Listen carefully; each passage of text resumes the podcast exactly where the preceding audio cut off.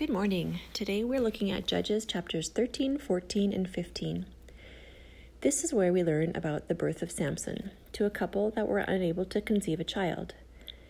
They were visited by an angel of God and given very specific instructions. God had many ways of revealing his power to the Israelites, and the story of Samson is one of them. Nothing that happens on this earth, not anywhere ever, is neglected by God. He knows all and sees all. So when Samson fell in love with a woman that was no good for him, of course God knew this too. He allowed it to happen, and because Samson was so adamant, it didn't go well for him. But God's purpose still prevailed. We do this too, don't we? I know I do. I get something in my head and I need to make it happen. Oftentimes, this creates an entirely new problem for me.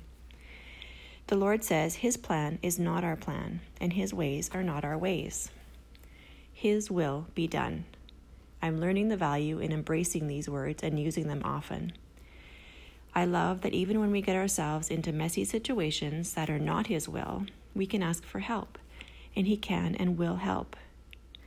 And He still turns it around for the greater good and His purpose for us.